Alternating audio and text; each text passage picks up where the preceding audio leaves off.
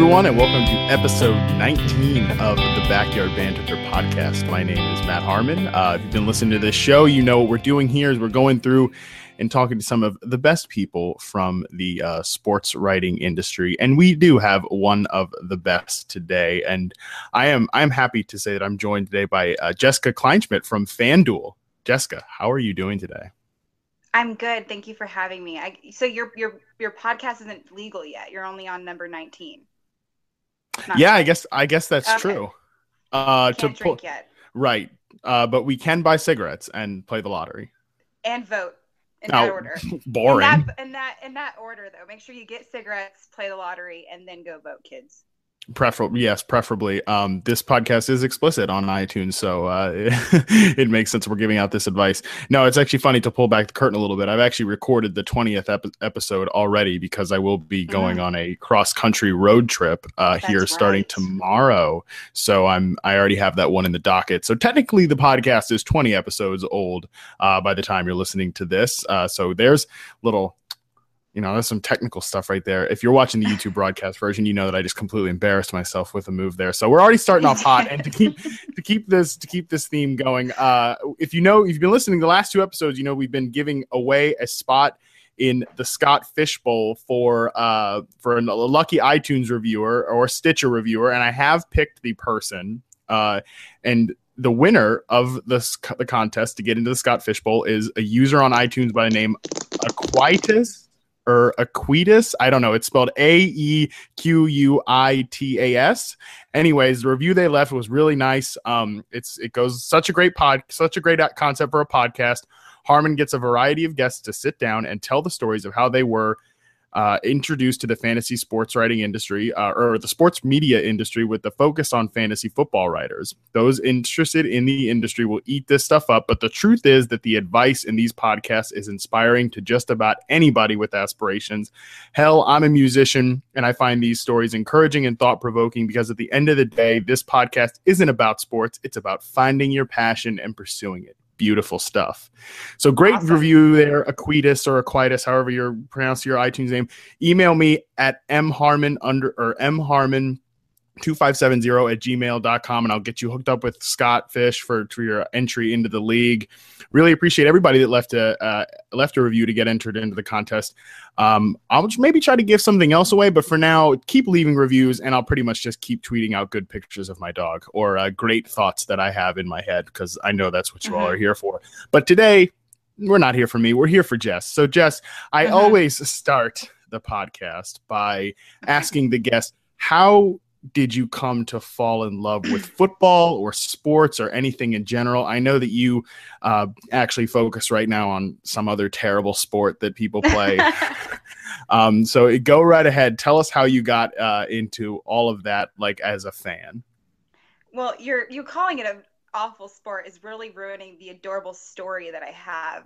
You know. Well, like, that's what I do. I ruin. Things. I know you're just awful person, Matt Harmon. So when I was little we were I was pretty much raised on a baseball field and also on a football field. So I'll put that out for you too. We were just a sports family, and um, specifically baseball. My dad was like the president of the league. My mom did all the secretarial work and all that fun stuff. And we had like our Sunday family dinners and snack bar, which is something that we always did.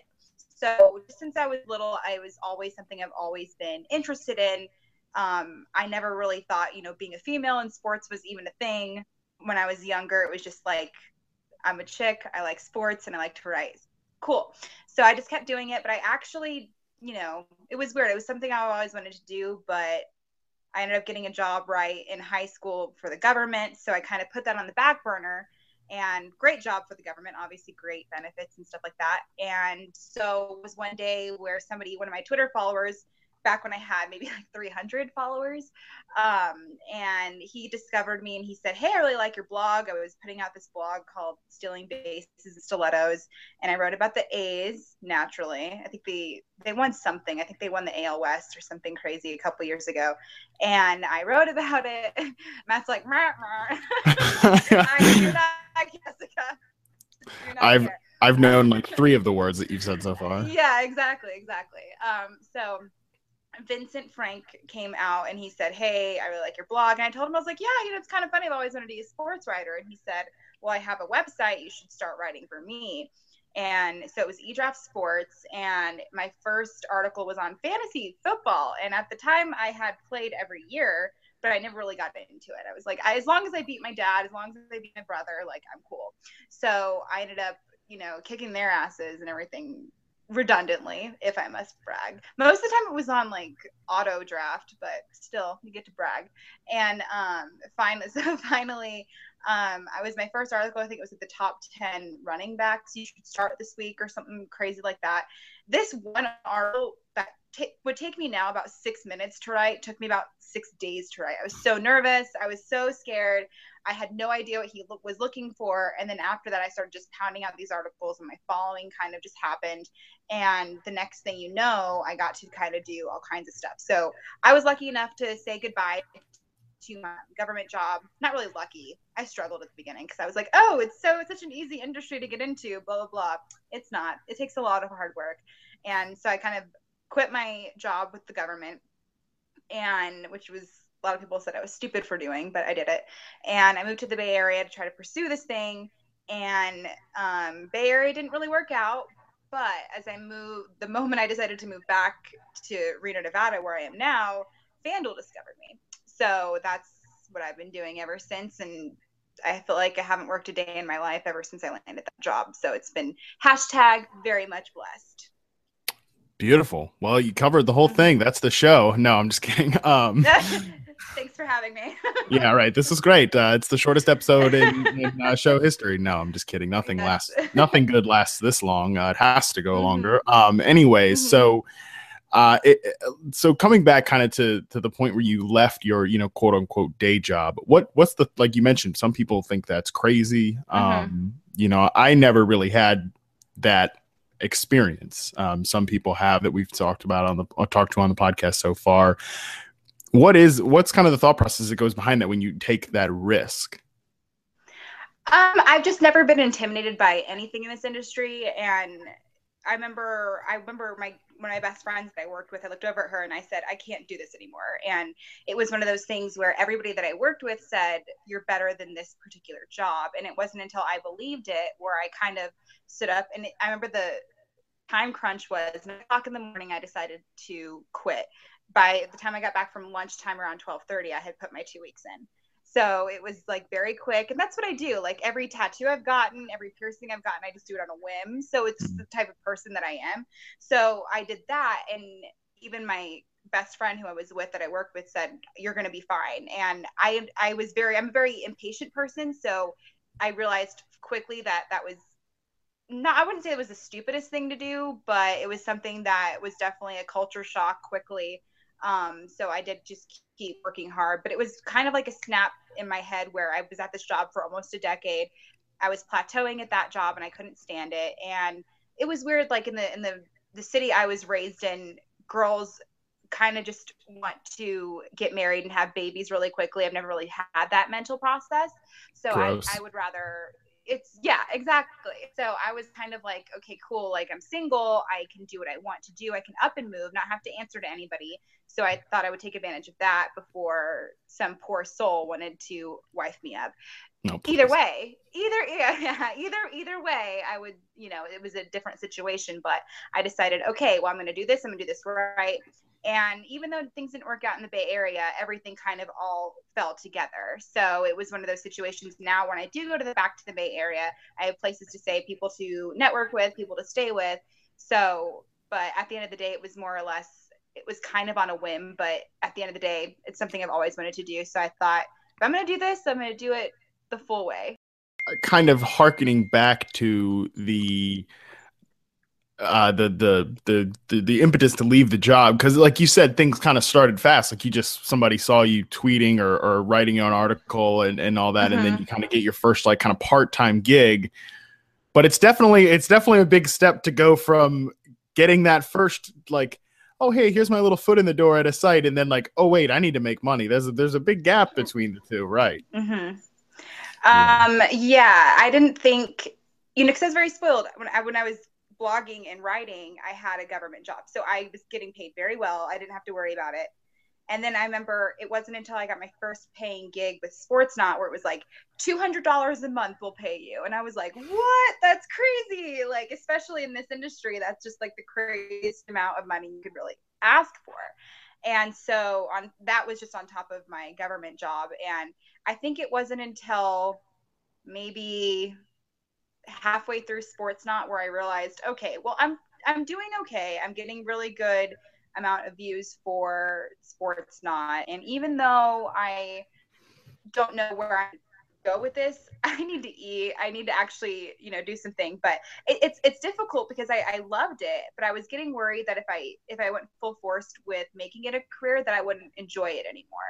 Because there comes a time where you're writing and you enjoy it. And i was scared that like i wouldn't get the hard eye emojis if i was watching a baseball game anymore because i just spent 10 hours writing about it that day. And that really made me nervous. And there were times where i really just wanted to go back to my government job because the pay was so good but then i didn't want to be that person to say i didn't really give it a full try. And so will carroll kind of swooped in and rescued me. And he was really a big fan of my work. I interviewed him for a lot of articles and I realized, oh, okay, well, now I can continue this. But now it's kind of bad because now that I do have such a great job with FanDuel, I realized I can't go back to my government job because I'm doing this. And I realized you can get paid to do what you love, whether it is sports writing or what have you.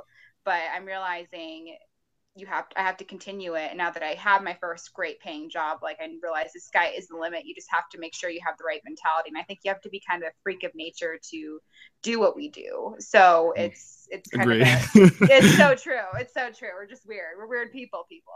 So um it's kind of one of those things. So I think it was probably about six to seven months with writing for Sportsnaut where I was thinking like, okay, well, let me figure this out and and Will, I didn't really reach out to Will, but Will said we really want your perspective at FanDuel Insider, and it was this new website that they were launching, and it's been kind of awesome since. I'm going to pause you there before we go more into the FanDuel thing, um, okay. and kind of bring you back uh, a little bit okay. there to when you were kind of talking about the the idea of like, do you think you're going to lose loving the game or whatever? Mm-hmm. And I I know the answer to this because you know I follow you on Twitter. We're we're tight in real life, so I know your thoughts about baseball. Unfortunately, but like, right? What? What? Watch your mouth. Watch your mouth. no, this is this is my podcast. okay, I'm, I'm gonna, so sorry. I'm gonna play the host. I'm gonna play the host card. This is my podcast. If I want to shit okay. on baseball, I'm gonna shit on baseball. oh my gosh, you're so I, mean. I, I know. I'm sorry, but I'm gonna try to. I'm gonna try to be nice about it. But anyways, okay. so might do my best. Um, do my best to be mm-hmm. nice. It's a struggle, but anyways, mm-hmm. so mm-hmm. talking about uh, about not losing that passion. Obviously, you have not lost that passion. You're you're still pretty right. psyched on baseball, right? Mm-hmm. What what Love keeps it. what keeps that passion alive? Even though it it can definitely, and I can speak the same thing about football. Like it can be grueling, 365 days a year covering this covering a sport. I don't know. I think it's because you know I played softball like I played back in the day, and I've met so many awesome people. Um, I've experienced the behind the scenes stuff. I don't know. I think it's just something I've always just been obsessed with, and it's. I don't know. I think I, you know, I've learned so much more about the game. Um, I've met so many of the players and their wives and their girlfriends, and I see what really goes into it. And um, it's not you know, if you're if we're going more towards the wives and the girlfriend thing, I can promise you all the mentality and all the stories that you have in your head are mo- more than likely going to be false. It's really hmm. difficult to be with an athlete and these women. I don't know how they do it. And just when they've opened up to me through my WAG series, it's it's cool to see that. And even when I'm in the press box covering a game, it's just different too because you can hear like all the fun stats they're talking about. And when you're live tweeting it, it's just like I just get off like on these weird tangents when like I know when like a trade's been done before anybody else does, and you know you like you write an article and then Bryce Harper hits a hundredth bomb and you're like, oh, I just wrote about him today because he hit a 90 his 99th career the other day, and it's just I don't know, there's just something cool about it. But then I also know like my family loves it. They're obsessed with baseball too. So when i get to go home and, and talk to them about like hey look what i just did and and they get into it too i just think it's like it brings back to like being a little kid again. So there's and that's something you just cannot erase from who you are so. Mm. Yeah, I think if I can put it into a like kind of summarize what you just said and put it into a phrase that I think I I feel it, it's it's like being a part of the story, you know, and not the Right. story because nothing pisses me off more than writers that want to make themselves the story. That's one of the top five most obnoxious things you can do as a sports writer. Give me, um, give me an example of that. Is that like, oh, so he had like, how does that? I've I don't think I've ever seen that. like I would say a an analyst that antagonizes a player to the point of like they're trying to I would say it's hard to think of a I can't think of a specific example especially without being rude to anybody but um Uh-huh. because that's not my Are thing. these are these like former players that turn analysts? No, no, no, no. That's a whole nother thing. I'm talking about just like your regular rink-a-dink writers, uh, like me. Uh, Right, mm, rink-a-dink um, writer. yeah, Yeah, rink, yeah, your normal rink-a-dink writers like Matt Harmon. Good Um. Good word, Matt Harmon. Good for you. I'm good at some things. It's not, a- it's Um, not like an intelligent word, but it's a good word. Yeah, it's something.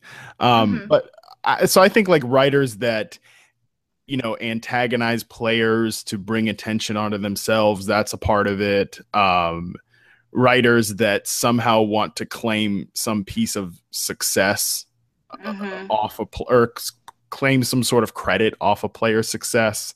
I think is obnoxious. Um, like we talked about this with Cecil Lammey on his show, like his relationship with CJ Anderson, like they're very Mhm. tight, but at no point does Cecil like somehow be like, you know, that's that's my that's my buddy CJ like scoring a touchdown. Like that's Right. you know, I I helped like he told the story about how, you know, he sent uh, CJ a text like with his jer like with wearing his jersey and be like, I still believe in you, man. And like after you know then later on in the season he ended up rebounding or whatever and cecil says that not to, to be like look what i did for cj anderson but like to just show like you know i was just encouraging my friend like that's being a part of the story but it's not making yourself the story i guess is Absolutely. Yeah that. so it's kind of hard to say but it's something that like you know when you see it like a writer trying to make it about them because that's the thing like or, or just in general i think being like look at me i pre- you know i predicted this player's breakout like that's so cool it's like no, guilty.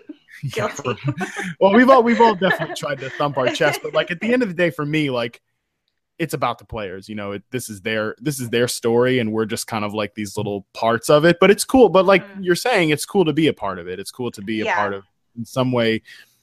Like play some sort. If they were to write a book about this shit, you know, there'd be some part for for us. I think that's kind of the cool, like some little tiny extra that walks through the screen. Like that's yeah that's well i just mean cool. it, especially if like you get to interview a guy and he's Mhm. willing to open up or even obviously a girl too if like if they're willing to open up to you and tell you their story like you're like that's freaking awesome like yeah so that's cool but anyways, kind of continuing back to you, back to you a little bit here, Jess. Um, you mentioned FanDuel, and Mhm. were you one of the original people that was hired when they started the insiders thing?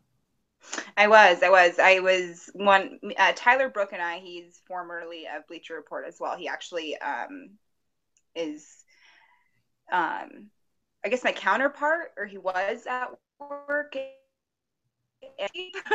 and we were. It was like our first big paying gig, and Will kind of and and FanDuel Insider kind of hired us to basically do the we call it content bombing, which is a lot of clickable material, fun stuff, and then we've since kind of gone in and out of the format of what he, what we wanted to do. So it was me along with about 20 other writers that got hired on to start FanDuel Insider. So it, if you want to compare it to something, we kind of wanted to be like the Big Lead or, you know, for the win from USA Today, kind of like that through FanDuel. So that's what we decided to do.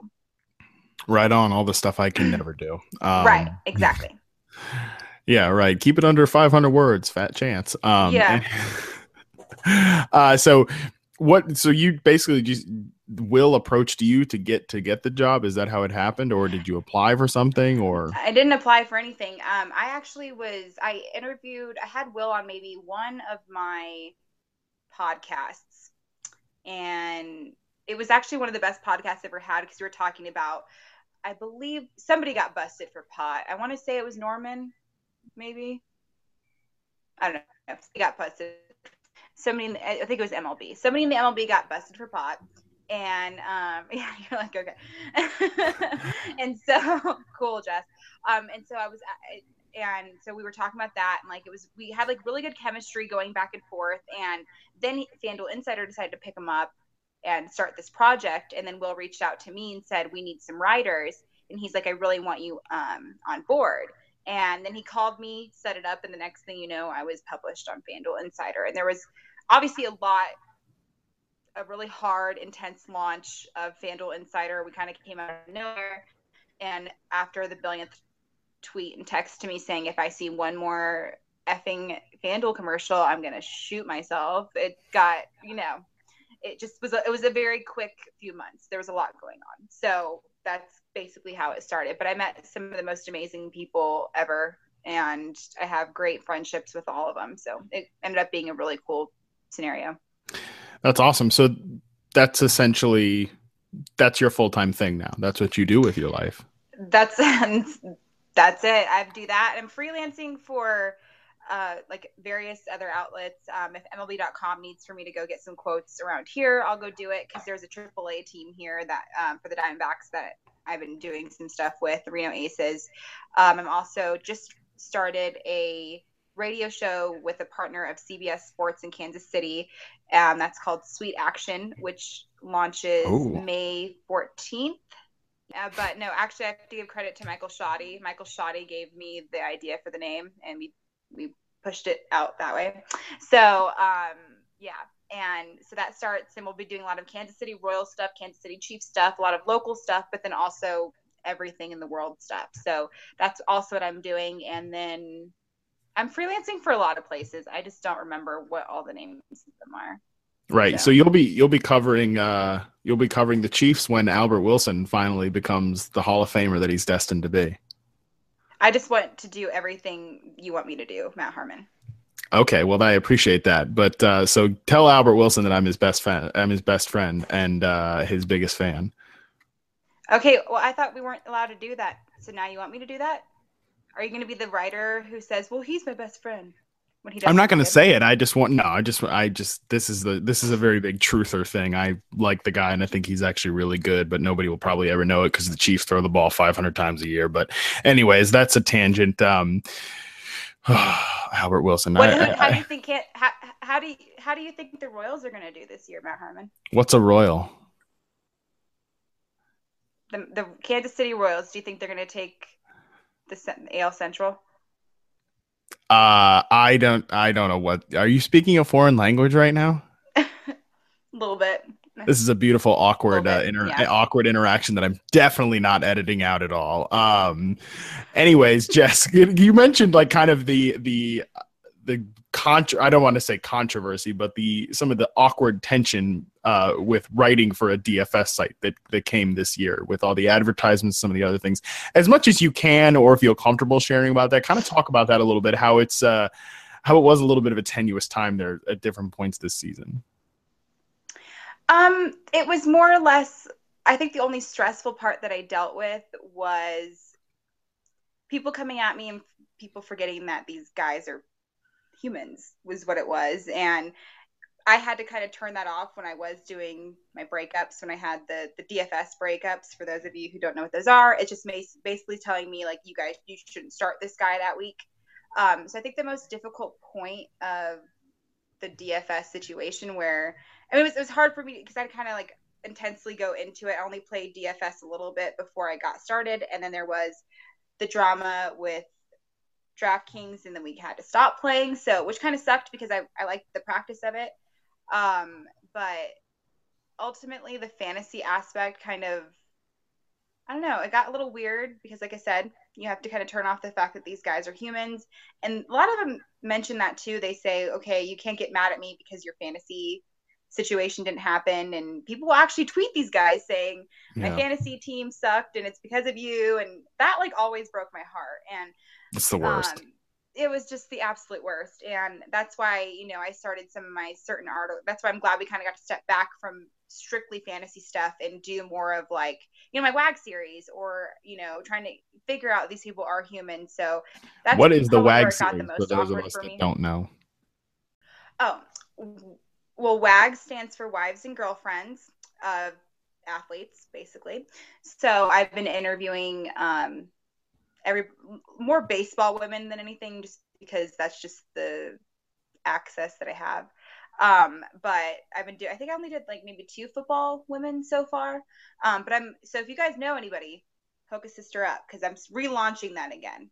Um, so that will continue. So I started doing that on top of everything else. So kind of put more of a human perspective on rather than just okay, well he's a number. Yeah, but that number goes home to wife and kids. You know, so people need to remember that. So that's kind of why I was really glad they were pumped to have me relaunch that once again because I took kind of some time off with it because I was too busy doing all the millions of other things I do with my life. So that's relaunching hopefully this week. That's very cool. That sounds like a really interesting thing. Uh, if you're out there listening and you had never have, definitely check that out. Um, that kind of leads me into uh, into my next point here. Uh, Jess, obviously, you are a female uh, a breaking news for anybody listening to the podcast. Uh, if you haven't figured that out yet, um, I dabble. I dabble. I dabble. You dabble in being a female. Um, that sounds complicated. Yes. I can barely wake up and be myself every day. I don't know how I would do two things. That sounds complicated.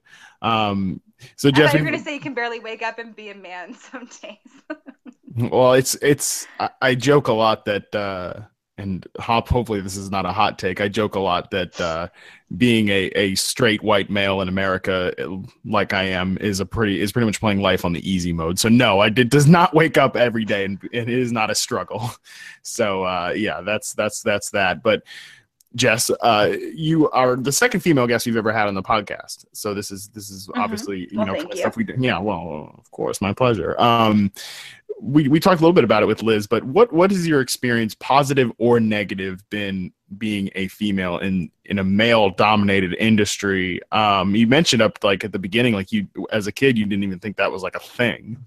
It's obviously much more of a thing mm-hmm. now than it was maybe then, but what's kind of some of the what's your like let's talk overall from a macro sense about it and then let's get a more a little more micro about it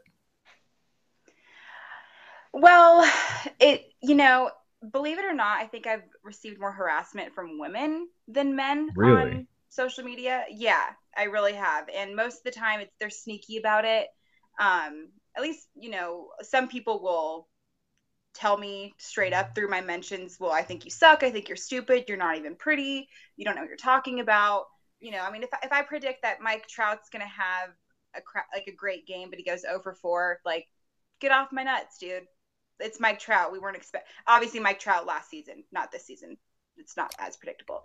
But um yeah, man's like, I really do not care. So um yeah, so- No, that's a that's a that's a joke from Adam Rank's episode of the podcast. That's how we first became that's how we first became bros. Actually, our relationship started Rocky because he was telling me about Mike Trout. And I was like, "Who's who the hell is Mike Trout?" And I really didn't know, and he was very offended about it because he's an oh Angels oh fan, like lifetime. So uh, yeah, he's like, he's only oh, one of the oh, best wow. players in baseball. I'm like, I don't really give a damn about baseball. And long story. Listen to the if you haven't listened to the Adam Rank episode of the podcast, but but stay, continue, Jess. I'm sorry for being rude and interrupting. totally fine. Let me continue talking about the America's favorite pastime. Um, anyhow, but uh, so I totally lost my train of thought, Matt. Gosh, I'm sorry. You were saying you were talking so, about people harassing you, and more women. Oh yes, of course. Yeah. So like it, it was. I feel like it's it's toned down. I feel like in the last six to seven months. I don't know. Maybe it's because I'm more established in the industry and I've kind of been able to prove myself for the most part. But that's what sucks is is the fact that I had to prove myself this whole time. And you know, but at the same time, when I first got in the industry, I was never like, oh, I'm a woman, so I'm gonna get treated like this, or I'm gonna get treated like that. It wasn't until, like I said, the last, I think maybe I landed FanDuel, and and I remember I was covering my first college football game for Scout. I was freelancing for Scout, and this girl wrote me the longest, most nasty messages I've ever come across. Did I ever send you that, by the way? I, I don't I think so. No. Oh, okay. Yeah. So she was actually a girl that I knew who I worked with, like through blogging and stuff. And she made it personal. She mentioned like death to my dog. Um, no wonder my boyfriend at the time dumped me and all this other stuff. Yeah. She got real. It got Oof. real. Yeah. I know you have a precious little Charlie. So imagine that happening to you.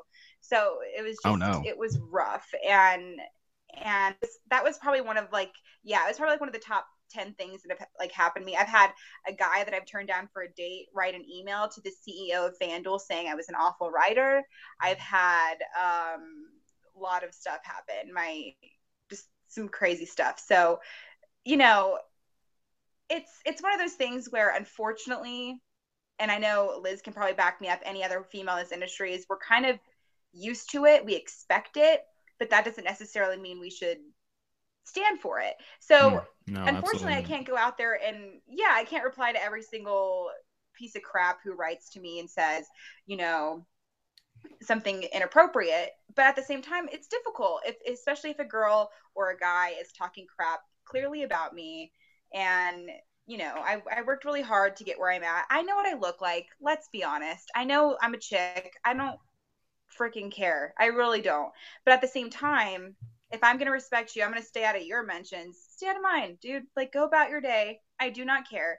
Um, and if it does get bad, I do have my friends who kind of swoop in, my little anonymous account friends who swoop in and help me save the day. I don't need to be saved though. I know it's going to happen. Um, but at the end of the day, you know, like with the whole more than mean thing, mean tweets, like it's we can do better. Unfortunately, it's not going to stop. And um, I don't think it's just for women though. Men get treated like crap. If you want to like really hate your life, look at Skip Bayless's mentions. Look at Jason Whitlock's mentions. It's just it's unfortunately what happens when you're in the public eye. I'm no I'm not even look you know I'm not even anywhere near where I'm going to be because I know I'm going to go further in my career. I know it's going to get worse, unfortunately. But it just is what it is. I just feel like people can be better about it. Being a female in this industry it is what it is. A lot of women have helped me. They've paved the road to help me. And, you know, if I could ever pay them back, I would really, you know, obviously do so. Um, but harassment's going to happen whether you're a female, you're a male, you're a transgender, whatever. It's going to happen. Um, I just feel like the people on the other side need to kind of take a step back and realize that same thing with fantasy, you know, they're humans. I'm a human, like obviously. And it's just one of those those things where it's going to happen. I don't keep re- re- repeating that, but it's very important because I don't want, I don't think that it, it's going to stop. And I hope people don't try to hurt themselves over trying to make it stop because it's not going to. Um, but you just kind of have to adjust to what's out there in society, unfortunately. Yeah, I mean it, it does suck. Uh, you mentioned just again this idea of like it keeps happening, uh, or, or, it's going to keep happening. Uh, is that really like if a, if a young female writer or or you know someone aspiring was to ask you like what's the like how do I how do I deal with that? I'm struggling dealing with it. Is that really kind of the best way to approach it, or or how would you like what would the, what advice would you give to somebody in that position? Um, basically, to stick, stay true to yourself. And there's actually one person that I reached out to. It was actually Field Yates, probably three months ago because I know he gets hated on a lot on on Twitter. And I reached out to him and I was like, I received this nasty email, and he was like, you just have to be, you know, true to yourself, and you have to. And he and rather than saying like "f the haters," which a lot of people do, he just kind of said you just kind of have to be true to yourself. And it takes a lot for you to do that. And you know I, I'm, I'm a very insecure person like 90% of the time when i'm not super confident. I'm really weird. Gosh i'm a weird person. But when i am my most confident self it's usually when i just don't care what other people think. I know i know. So it's it's one of those things charlie's sticking up for you here. I don't know. If, if you stay true to yourself and you do what you have to do you can't have anybody get mad at you because you're not going to apologize for being who you are, which is easier said than done, but it is what it is. And and so he kind of helped me with that because um, you know I was kind of struggling with that. So if I were to tell a, a, female, a young girl, first of all, you know, buckle up because it's a very bumpy ride, and it's there's going to be many times you're going to doubt yourself and i do that i still do that on the regular so it's one of those you know scenarios where it's going to happen constantly but at the same time don't forget where you came from doing it. And it doesn't always have to be about writing about who you think is going to win the super bowl or a batting average or who's going to win this match. You just have to remember you do have a lot of people who go up to bat for you? And if you don't you should probably rearrange your friends and and in that aspect. And don't forget who you are i know you get caught up in social media but at the end of the day like turn the damn twitter off and figure out what you really want to do figure out if it is worth it most of the time you're going to think it's not, but you just have to figure out why you decided to start doing it and at the end of the day you'll have your answer. It's it's not easy though. I don't if my daughter were to say, if I did have a daughter and she were to approach me and say, "Hey, I want to be a sports writer," I'd be like, "Hell no, you're not. Don't do it." you know. So it's kind of a a situation with that, but just keep fighting, keep working hard, even if you're not getting paid to do it. Keep doing it. You know, do a podcast, get your name out there, get comfortable in front of the camera, which I'm still trying to do um, write everything down, put it in a blog. There's there's a lot that goes into it, and if you keep working hard and you're nice to people, don't be a dick. You know, you'll actually go far. So. There's your uh, requisite mention of you know be nice to people. Seems to come up on every uh, episode of the podcast. It's such a simple thing, you know, be nice to other people, be nice to human beings, and uh, but it seems to be something that we continually have to remind each other about. Um, You uh-huh. mentioned the uh, the uh the one the oh god now i'm blanking on it what is it the mean to mean or something what was the thing again i'm, I'm more blanking. than mean more, more than, than mean. right idiot idiot i'm an idiot um there's a lot going on you in my head are, yes. Yes i am an idiot let's are, just yes. let's be clear about that uh there's the title of the mm-hmm. episode jessica kleinschmidt uh you're an idiot matt uh there's perfect that's perfect um yeah, absolutely. But you mentioned that that video and that campaign. You actually put a a response video up to it. Um, if and if you're listening and you haven't watched it yet, definitely check that out. I think you can find it on on Jess's YouTube page. What was like? What led you to do that? Because I thought it was a really great uh, response, and I, I think I shared it from my account too. It was I thought it was really cool of you to do that. What mm-hmm. what was the impetus behind that? Well, it was it was more or less at first I was gonna go on there and just go ape shit about like f you, f this, f that. But I was like, hmm, no, probably not a good idea. My like I said, don't my my my hashtag should be just don't be a dick because it's not difficult, you know. And so I was thinking rather than go off on on it, they kind of did a great job of showing this is what happened. So I don't have to attack anyone. But I was like, well, I'd rather just have an open forum between for women or men who are getting bullied online and say, you know, even if you're a completely anonymous person, that's fine. Because one of my really good good friends who I became super close with, she's transgendered, she's a sports writer. And she deals she dealt with a lot of crap, whether it was her friends or family. And her and I became really close after um, I interviewed her for a story.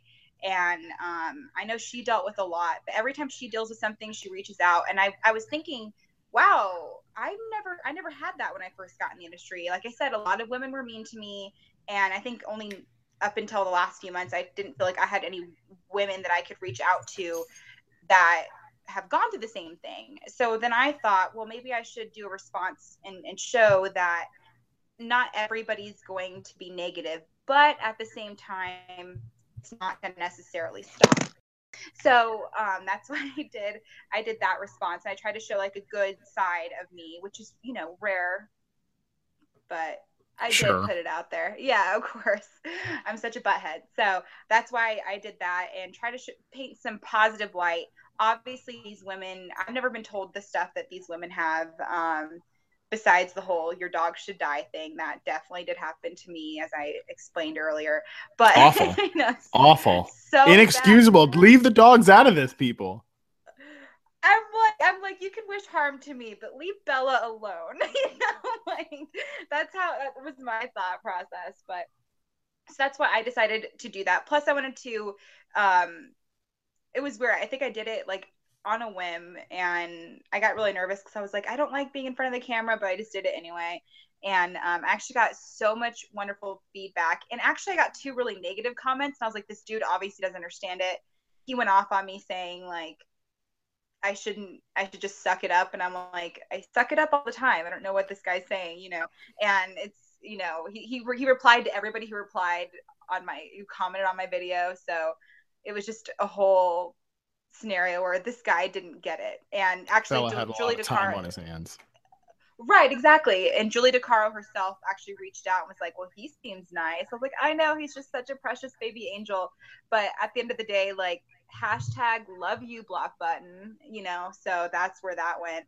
And my block button's looking like a 40 man roster these days, probably double that, maybe three 40 man rosters. So, you know, it is what it is. And I've noticed you know, I wanted to develop a platform to show these women aren't alone, these men aren't alone, and I wanted people to be open with me and if they needed help with any sort of suggestions and that goes to everything not just being bullied but like if you ever need you know advice on what i'm doing what have you or anything else like i want people to know that there was somebody there for them because i didn't have that and i really wish i did but rather than be angry about that i could reach out and say like hey if you need somebody to to help you out like i got you you know unless you're a dick and i'm not going to help you just saying good life lessons. Jess is Jess is good people. So let's kind of. T- I think really good thoughts on that for sure. But let's kind of let's uh let's go for a little more positive stuff. What's what's been like a, a good experience as being a, a female in this industry that you think like is different from being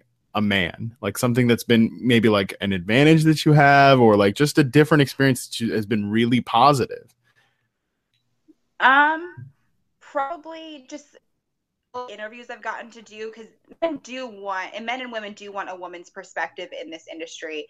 Even, you know, especially with a lot of the, even though the negative stuff did happen, like with Ray Rice, domestic violence, all kinds of stuff, people do want a female's, you know, um, perspective.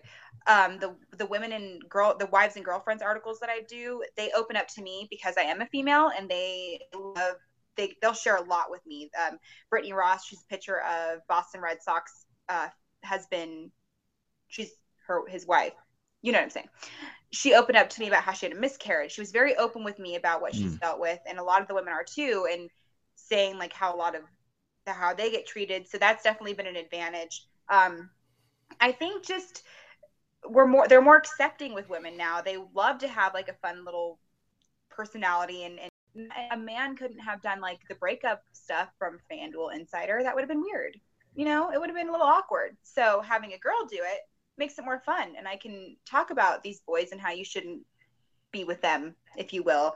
And, you know, I have, I think that's, you know, something that shows if I can do it, any woman can really do it. So that's probably a good advantage. And I've met a lot of cool women who get where I'm coming from. I've developed amazing friendships and I don't think I could have developed certain friendships if I was a guy because you know women women like to hang out with women sometimes, not all the time.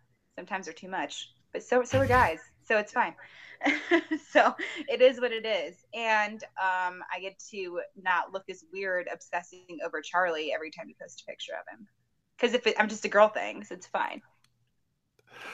Oh well, I mean, I can never discourage that, but that that's a pretty cool perspective that you mentioned, like getting to do the breakup series and stuff like that, and being you know, yeah, it's it's it's it's something that like it definitely sounds good from a female voice, and I think that's the biggest thing that I can say. When not that not that being a woman is a weakness, but some people would perceive it as in this industry. But that's the uh-huh. biggest thing that you can do. With anything that you feel m- like might be viewed as a weakness on the outside, whether it's your like anxiety or any sort of thing like that, if you can take that and turn it into your strength, it's an incredible it's incredible thing because it makes you better. It's empowering to you as an individual. I think that like from my perspective, I'm for I'm I'm a pretty sensitive dude. Uh, in case you haven't figured out uh, the fact that I daily dapped uh, poetry reading on the Fantasy Live podcast, which got a lot of interesting iTunes reviews after that one. Um, whether it's uh, you know me constantly espousing about my feelings on things, whether it's me posting plants, I'm, I'm a little bit of a sensitive cat, you You're know. sensitive and, cat, yes. Yeah, exactly. Uh, and I try to take that and infuse it into my writing to make it better, to make my voice stronger and be able to empathize, empathize with people. And I think that like that's kind of just another example of that from my perspective. Like if you can take something like that eh, that's a perceived weakness and actually make it an asset for yourself, I would I would encourage you to do that because like any listeners to do that because it's it's a it's it makes your your work better and it makes you feel better as a person too. At least I don't no, know, Jess, if you agree, but that's my thought. No, I 100% agree with you because it's it's kind of one of those things where if you can be yourself and that's still different, that's a very rare quality to have. You know, not just being a female, but I know I have a very unique personality. I know I can relate to a lot of people. So if you look at it that way as well, you know, especially in this industry, you have to be different. Anybody can just write a blog about why you should this guy over that guy or anybody could write you know this is why i like the a's or something like that but if you make it fun or you put your own little words into it, you catch the right attention up to a totally you can do amazing things. And same thing with me. If you want to empathize with people, that's such a beautiful characteristic to have. And you're charismatic too, and if you if you put more of a human perspective behind what you're doing, it definitely helps too. So I 100% agree with you. Well, that's good. Uh, but yeah, absolutely. Like, and I, I joke about this all the time. Like, if I can do this job, you know, anybody can do this job because I'm just another idiot. But, uh, you know, why should, but you, as much as I say that, like, you have to stand out and you have to, you have to show people, like, yeah, anybody can do it, but this is why I should do it. So, you know, if you're an aspiring writer or, or person that wants to get into sports media or for God's sakes cover baseball, I'm sorry, but uh, yeah. that's something that you should do. You should you should you should realize that anybody can do it, but it's on you to prove like this is why I'm the person to be able to do it. And that goes for any field, honestly, to, mm-hmm. you know, in, in all in all reality. So Jess, you mentioned that you uh, and, and you say this a lot to me and when we talk too, like I'm you know, I'm I'm nowhere near where I'm going to be. What does the future hold for you? Or what would you like it to hold? What's where what's the what's the end game? Yikes. I don't know. Cause I'm, I'm very much like free spirit, live in the moment, try not to overplan stuff because it stresses me out. Um, I, I mean, I, it was actually the first meeting we had with FanDuel Insider. We met all the new writers. Joe Pisapia, who works for SiriusXM, um, huge baseball guy, bigger baseball guy than I am. Matt Harmon, you would love him. Oh, you would love him. It's pretty timely that I just muted my microphone to yawn. I know. I saw that. I was like, really? Like, that was that was completely a coincidence. Totally totally no, that was that was a real thing. I was actually yawning at the same time as, as you were telling that. I, okay, okay. Oh, Anyhow. we're so we're so on the same wavelength right now. We this really is, are. This is peak podcasting. um. So I, you know, he mentioned that he wanted to be a sports entertainer, and I really loved that that definition. And the reason why I liked it is because it shows you're diverse. And I and I feel in my writing I'm diverse. I can write a very serious piece or I can make something, you know, facetious, have fun with it, what have you. Um, and I really am really getting into my radio spots and I'm trying to start my own podcast. I just don't really have time. Um, and obviously trying to be more diverse with getting on camera. So I don't really 100% know. What I do know is I enjoy what I do right now. I love the writing aspect. I love all the media stuff I've been doing. And and so on and so forth. My dream job would be a correspondent with like MLB Network or Fox Sports doing baseball. And I'm okay with that because I know there's so much competition in football with women and everyone really. And I know you bash on baseball, but that's okay. I love baseball. I don't give a shit if you don't. But at the same nor time, should you. nor should I. And it's cool because you know people are saying that baseball is a dying sport, and obviously it's you know you can call it what it is but i don't think there's there's a lot of people like me in baseball as far as personalities go or analysts go mm-hmm. and what have you so it's definitely something that i'm shooting for i don't think anybody can i've never met anybody like me who can do what I do necessarily. I mean, I'm not saying like my job is difficult. We've always always talked about, you know, that, but I think I bring a fun perspective. I think I bring a unique perspective and you know, I just like to have fun with stuff and it's difficult to find somebody who's both very very fun and very very serious you, you can take seriously and i'm hoping people look at me that way um, obviously, it is because I have five to 10 radio spots I do a week. So obviously, something's working for me. Um, so, like I said, dream job, probably something with MLB Network. Yeah. Um, yeah, totally making it rain. Sports journalism, tell you what. Yeah, I'm going to go buy bottles of Cristal. I can't even, I'm sitting on a big pile of money right now. I tell you what. um, you really have to love what you do to love this, to work in this industry for sure. But um, so that's probably a dream job. Um, I've always wanted to be like a beat writer for a certain baseball team. Those are kind of difficult jobs to come by because I love traveling. I get really annoyed if I stay in one spot for more than like six weeks. I get, especially the place that I live. I love traveling, so that'd be cool. So what's better than writing and, and about baseball and traveling? Don't answer that question. Um, so it's just kind of one of those scenarios. But um, those are probably my dream jobs. Um, to to be honest, but we'll see what the future holds. I I'm pretty excited to see what happens. Um, we'll see. That's awesome. Yeah, I mean that's a lot of those. I mean, if you know, baseball aside, that would be some pretty some pretty kick ass jobs there for sure. Um, baseball aside. baseball aside, uh, but anyways, uh, minus the fact that it's yeah. minus the fact that you want to work in baseball. Like other than that, sounds pretty sick.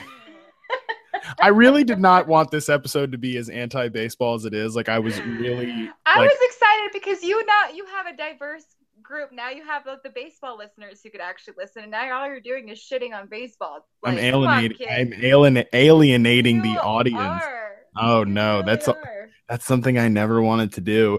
Um, yeah. Just a few more questions for you here, Jess, before we get out of here. You mentioned, you know, kind of transitioning from writing to being on the radio and then being in front of the camera. Uh, as somebody that struggled with that uh, at different points in in my uh, in my career. It's always weird to say career, but uh, especially now, now I feel I can talk on podcasts all day. If you've been following me this offseason, mm-hmm. you know I've been mm-hmm. on about 3000, but you know, the, the on camera stuff is still a little weird for me, but what is that, what is that transition like? What are the different skill sets that you need to develop in order to kind of move on through that progression?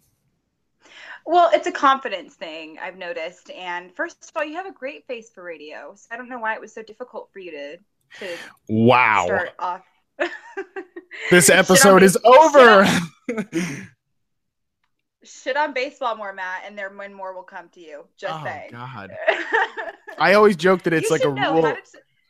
I always joke that it's a rule on the podcast that you have to like every person, uh, every guest has to compliment me at least once, and you've actually taken the opposite, and you've taken a shot right at my heart. Ouch. Well, I'm just saying, the, for the record, if you're, tr- you should know how to talk to a lady. Don't bash on baseball baseball. That's rule number one to talk to a lady. That was never in that. That was never in the rule book. I think it was don't bring up baseball.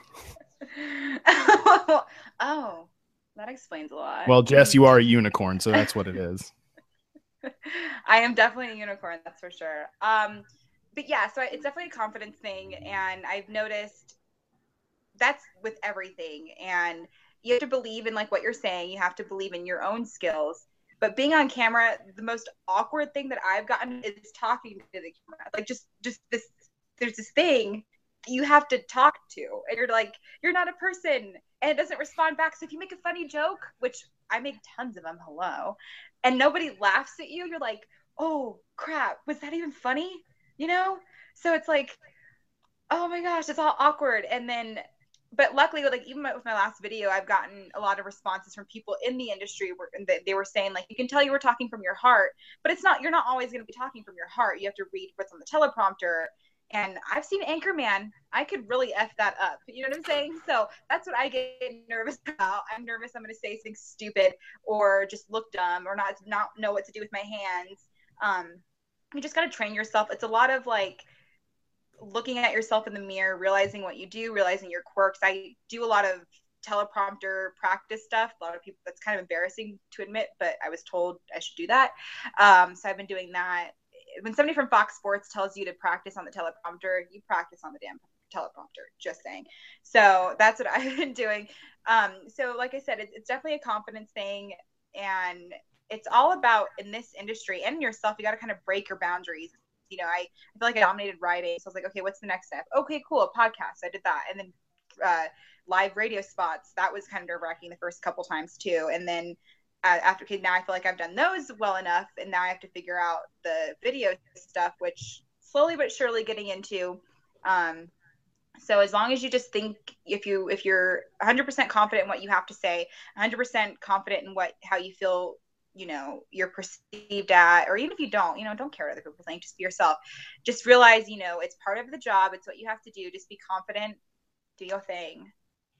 Yeah. And that's it. Absolutely. You know and i you're one of the people that i saw doing these first you and like josh norris i saw doing like the periscope things and those have actually been really helpful to me in my opinion. So yeah. i would encourage like if you if you are somebody that wants to get into the video side of things um if you're in school for that or for video broadcasting whatever like just do those little periscope sessions. Like even if nobody's watching who, who cares? It's not important. But like oh yeah. just, just get used to like talking you know to the phone to the little camera and like thinking on your feet. Like because i had when i when i i've done a couple of them and it, it's weird like to have to think like somebody asks you a question, boom, five, like okay, do you like Dion Lewis or Eddie Lacy better? You know, um, boom, get my answer. Like, and you got to think on your feet, and you also have to say you can't babble on forever too, because there's a lot of questions coming at you quickly. Um, they come in hot. They at least for me, because I'm pretty popular. Right, right. Anyhow, so the thing about, um, but I've noticed with the um with Periscope, if you you can even turn off the chat function, and they they made me do that a lot on FanDuel because people are buttheads most of the time. Especially oh no, I gotta talk to my people. Fan- you gotta talk to your people. That's um, what I'm um, there for. But mine was on the, the FanDuel Periscope, and it was right. just me giving last minute plays, and they told me not to. Um, yeah, that makes sense. Yeah, the only thing I don't like about Periscope is like it, you have to think so fast, and like if you're in the middle of a thought process, and somebody asks you a question, you, are scared that you're going to forget it. So you hurry up and answer it, but you can't go back to your original thing. I'm very spacey sometimes. Mm. So that kind of happens a lot. But I do agree. It does give you, it, it gives you a perspective. It's just basically like you're, it's just like one big selfie, like a live selfie yeah. that you're answering questions with. So I and I like I said, I do suggest Periscope, like you said. I think it's a really good resource. We use that a lot with FanDuel during the football season. Actually worked out beautifully, and everybody really liked it. So I suggest it too. That's awesome. Well, I mean, hey, one long selfie, two two beautiful people like us. What's wrong with that? Um, there, right, I, I compliment, I, I compliment myself. All right, let's get out of here. No, but seriously, uh, Jess, I really want to thank you for your time tonight. This has been has been really been fantastic. You know, I think you gave a lot of great perspectives. I always give the guest uh, one last shot at the floor here before I yank it out from under you before we get out of here. So, any parting shots to the audience, whether it's advice to aspiring writers or just thoughts in general, the floor is yours. Um, the, I, you know, I was nervous you were going to ask me that. It's like kind of like when like the teacher's like, "Oh, you can talk amongst yourselves," and that it like feels weird, so you like don't want to talk amongst yourselves. Oh, that's such a know? good point. You know, because it's like, okay, but then if you if you were to tell me to be quiet, I would just go off. But um, I guess you know, like I said, don't be intimidated by this industry. Not just females. I I don't want to just say that with females, but along a lot of young writers constantly fill up my email box with how do I get started the easiest way to say it is just do it. Just anything that you know you feel that you want out on paper, get it done. It doesn't even have to be sports. I also have like a lifestyle blog that I'm starting too, so you can do that. Hmm. You know, with the best relationship advice in the world. Not really, just kind of all the mistakes I've made in life I write about. So I have that too. So it's it, and it's really good therapy too. I've noticed if, if you really want to you know keep a journal, do that. If you want to share it with the public, cool. If you don't, that's fine too you're not going to get paid for everything. You have to remember that. Just keep doing what you want to do, and that's you know the, your best work is is sometimes stuff you don't get paid for. Some my, some of the best pieces I've ever written were stuff I didn't get a penny for, and you know, like I said, don't be intimidated by this industry. Don't be intimidated by anything you do. If you're comfortable with yourself, you can honestly do anything that you want. And that's super important too, because the scariest person you have to deal with at the end of the day is yourself. And if you're not comfortable with yourself, your life will be shattered. So I, I strongly suggest that. And, um, you know, big shout out to you. I know I'm really, I think these are great podcasts that you've been doing. And thank you for having me and all that fun stuff. Yeah. Jessica out. Beautiful. There you go. You just, I think so. Your audio probably cut out a little bit, but hey, if it happened, I think we all got your. You should. You have to drop your mic at the end of this. You have. I'm not. I, this might cost money. I'm not dropping this thing. Are you kidding? I'm not. I'm not. The, I'm not the president of the United States or, or Kobe Bryant. I cannot just be dropping mics left and right. Uh, You're NFL not media. Kobe Bryant. Uh, no. You're not. I'm better. Bryant? I'm better than. Wow. Hot take. All right. On that note. Thank you again. Thanks again to Jess. I really appreciate Cold you coming take. on. Yeah, no, that is yeah, right. It's just a fact. No, but seriously. Um, I really want to thank Jess for coming on today. If you guys are not familiar with her work, please check it out. I think she does have a does a very good job uh, at FanDuel, and just a great voice in general, regardless of what the content is. Um, so, and if you're listening, of course, thank you guys for tuning in again. Um, if you could, even though we're not giving a spot away at the Scott Fish Bowl, it always helps if you guys can share the show, leave a rating or review on iTunes. It helps a lot. Um, the feedback is always tremendous, and I look forward to doing more of these. Uh, if you're listening to the show I'm probably on the road by now, driving across country. So uh, keep Charlie and I in your thoughts. Hopefully, we don't run into any bears along the way. we are prepared. We are. We are. Go, we have a tent uh, and everything. We're sleeping outside most of the way, so it is going to be quite a journey. But uh, you guys are right there. You're right there along with us in spirit. But anyways, I want to thank you guys so much for listening today, and I hope you learned something.